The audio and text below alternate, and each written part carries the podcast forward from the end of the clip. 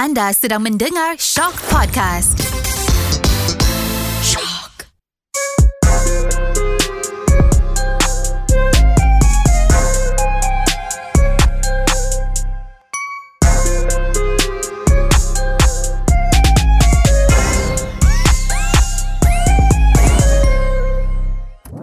Okey, anda bersama Rough Edge dalam Celebrity Podcast. Ya. Yeah.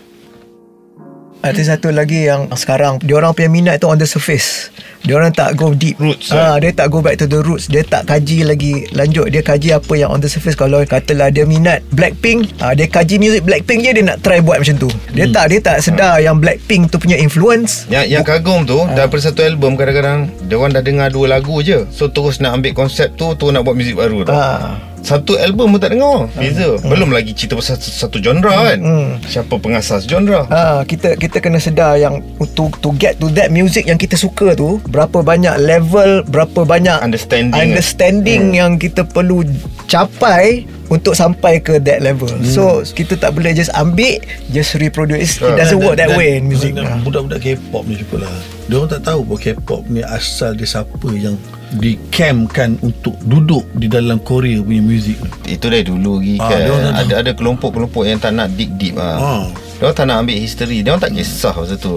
Dan benda ni K-pop ni ada satu jadi satu wave yang besar. Eh, tapi K-pop sekarang dah tak macam K-pop dulu.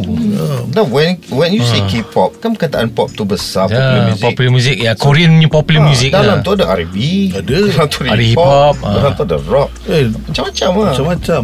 So kalau you tak dig deep Tak tahu pasal genre Apa semua Roots of music semua Memang kau memang tembak lah Hmm. Fun-fun je lah Jadi Staying power tak ada lah. Habis zaman kau dah tak ada Dalam history orang lupa kau. Because orang-orang legend pun kau tak pernah nak ambil Sebab berat Cap pernah tanya. Cap pernah tanya budak-budak baru eh. Dia orang start rap Because of another rapper. Bukan because of Dia orang dig. Dia orang tak dig. Tak yang kelakar ni bila budak yang claim hip hop tapi dia tak layan R&B. Padahal kan Jay-Z ke apa ke semua tu nenek dia orang semua pengasas R&B. Oh ya. Yeah. R&B ni black American black. So kau cakap kau layan hip hop dan culture Tapi kau tak tahu R&B Kau ni memang poyo terang Poyo kering tu hmm. Kau tak tahu R&B Tapi kau layan Kau rasa macam R&B tu bukan hip hop. Kau sekolah mana ni? Cuba kau pergi interview semua black-black Yang legend-legend ni. Hmm. Tok nenek Tok nenek Dia orang penyanyi-penyanyi gospel kot.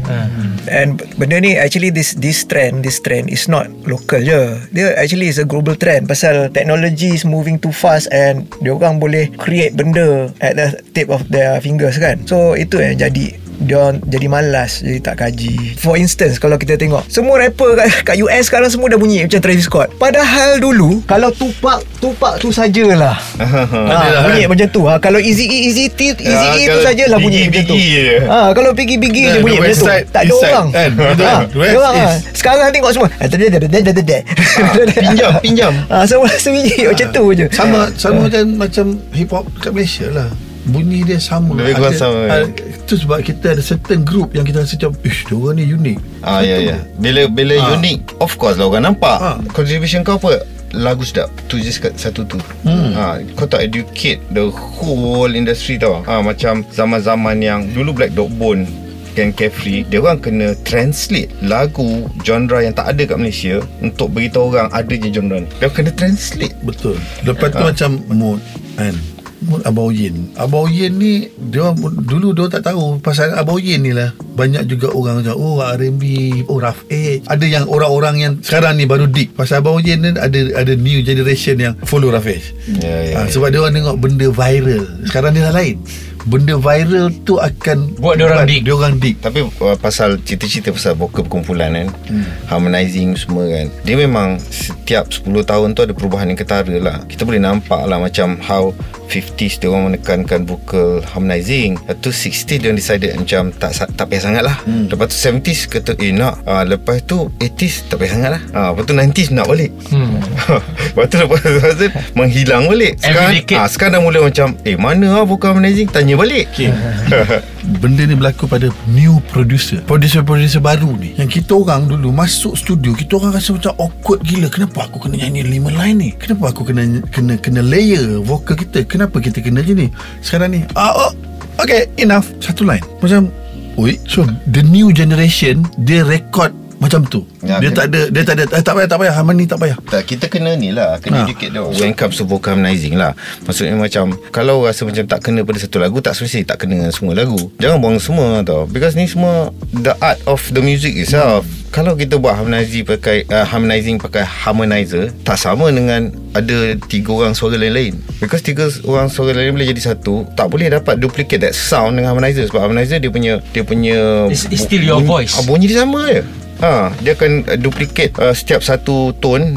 Lepas tu dia akan tukarkan note dia je. Ha, so Whereby kalau Kalau vocal group Suara lain-lain Different tone Tapi jadi satu. Ha, Benda tu Itu sound yang berbeza. Sebab ada orang rasa macam Oh tekan synthesizer Tekan keyboard Dah boleh dapat lah Effect yang sama. No depends. Sebab apa? Keyboard ni tak ada rohani dia. Dia tak ada soul. Ha, Tapi manusia ada soul. Ha, So kau kena go Kena fikir luas lagi daripada tu. Bukan the technical side saja.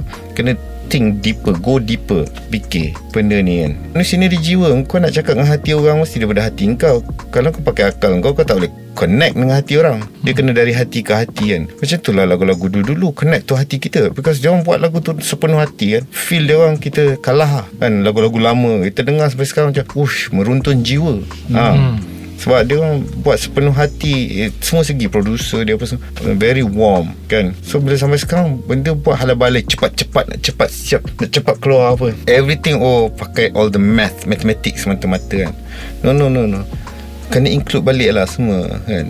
Tu pasal kalau zaman sekarang Budak-budak baru yang ada staying powers Dia orang memang ada root old school dia orang. Hmm. Mungkin dia ada mentor Dia orang ada apa Dia orang masih lagi bawa Benda-benda old school ni Bruno Mars lagu sound baru. Tapi kenapa kau rasa Macam dia dah hidup lama dah kan? Dengar Bruno Mars tu Dia junior pada kita orang jauh. Tapi kenapa dia boleh buat sound-sound lama Tapi bunyi baru Tapi kita rasa macam Oh boleh connect lah dengan dia. Ni orang yang sepenuh jiwa buat kerja lah kan? Boleh banding lah dengan orang halai balai sebelum ni kita dah tinggalkan lah. Tapi bila kita reverse kereta keluar orang suruh datang balik kita datang tengok eh parking tu ada lagi. Tak ada siapa duduk situ. It seems that tak ada orang dekat Malaysia ni yang sambung buat grup-grup vokal jadi somehow selain daripada kita sendiri suka kita nak duduk kat situ as a macam mercu untuk budak-budak baru tengok lah you know kadang-kadang budak dia orang tak tak sempat tengok kita dulu so bila dia orang tengok sekarang maybe dia orang cakap eh aku nak buat lah group you know dengan kau punya kemampuan sekarang dengan kau punya teknologi kau boleh buat lagi gempak dari kita orang so we just want to be there so that dia orang tahu eh ada lah group ada lah kat Malaysia yeah. Pendek kata nak pacak bendera lah Yes, hmm. yes. Kan? Hmm. Kalau tidak nanti macam nah, malu tau kalau Google pasal R&B group di Malaysia apa semua. Tak ada siapa acknowledge kewujudan kewujudan R&B group kat Malaysia ni. Tak siapa-siapa je orang sebut. Apa kita buat selama ni untuk industri sini? Kenapa bila Google tak keluar nama kita? Kan? Apa cerita ni? Siapa yang tulis information kat Google ni Korang ni siapa? Apa authority korang untuk sembang ni? Korang sembang pusing mana? Negeri mana korang cakap ni? Kalau korang betul-betul kaji pasal Malaysia Kau betul tahulah siapa yang ada dalam industri sini Apa sembang merepek kan? So ki- kita cakap Kita kena ada balik lah. Orang ni dah mis, misled. Habis sembang apa? Saya tak tahu pasal R&B soul pun tak tahu kat, kat Malaysia ni ada. Dengan setengah jiran kita Negara jiran kita Diorang tak tahu pun Malaysia ni ada konsep-konsep muzik macam ni semua macam. Uh, so so kita cakap Oh takkan habis lepas zaman kita orang kot? Susah sangat ke nak buat ni kan? Dan kita buat je lah. Kalau kau dengar Rasanya otak kau lebih lebih bagus lah. Untuk faham Benda ni tak susah nak buat kan Buat je lah kan Kenapa nak Semua nak buat benda sama je? Buat je lah Generasi baru kan.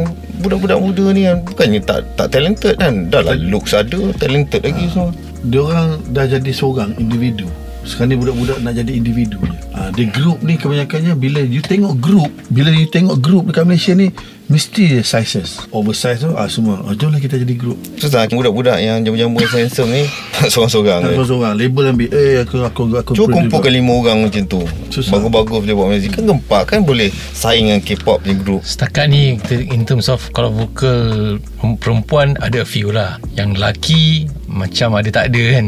Hai saya Zain Saya Maud Saya Azan. Saya Kat Farish. Ingin uh, mengatakan uh, terima kasih. Mengucapkan terima dan kasih. mengucapkan terima kasih sebab uh, sudi mendengar Terbiti Podcast. Dan uh, insyaAllah kalau ada apa-apa lagi kami akan kembali untuk Ya, ya, sambung ya. part Part tu, part tu. Ya yeah, it's fun It's fun. Kita suka lah Kita sharing-sharing Scaring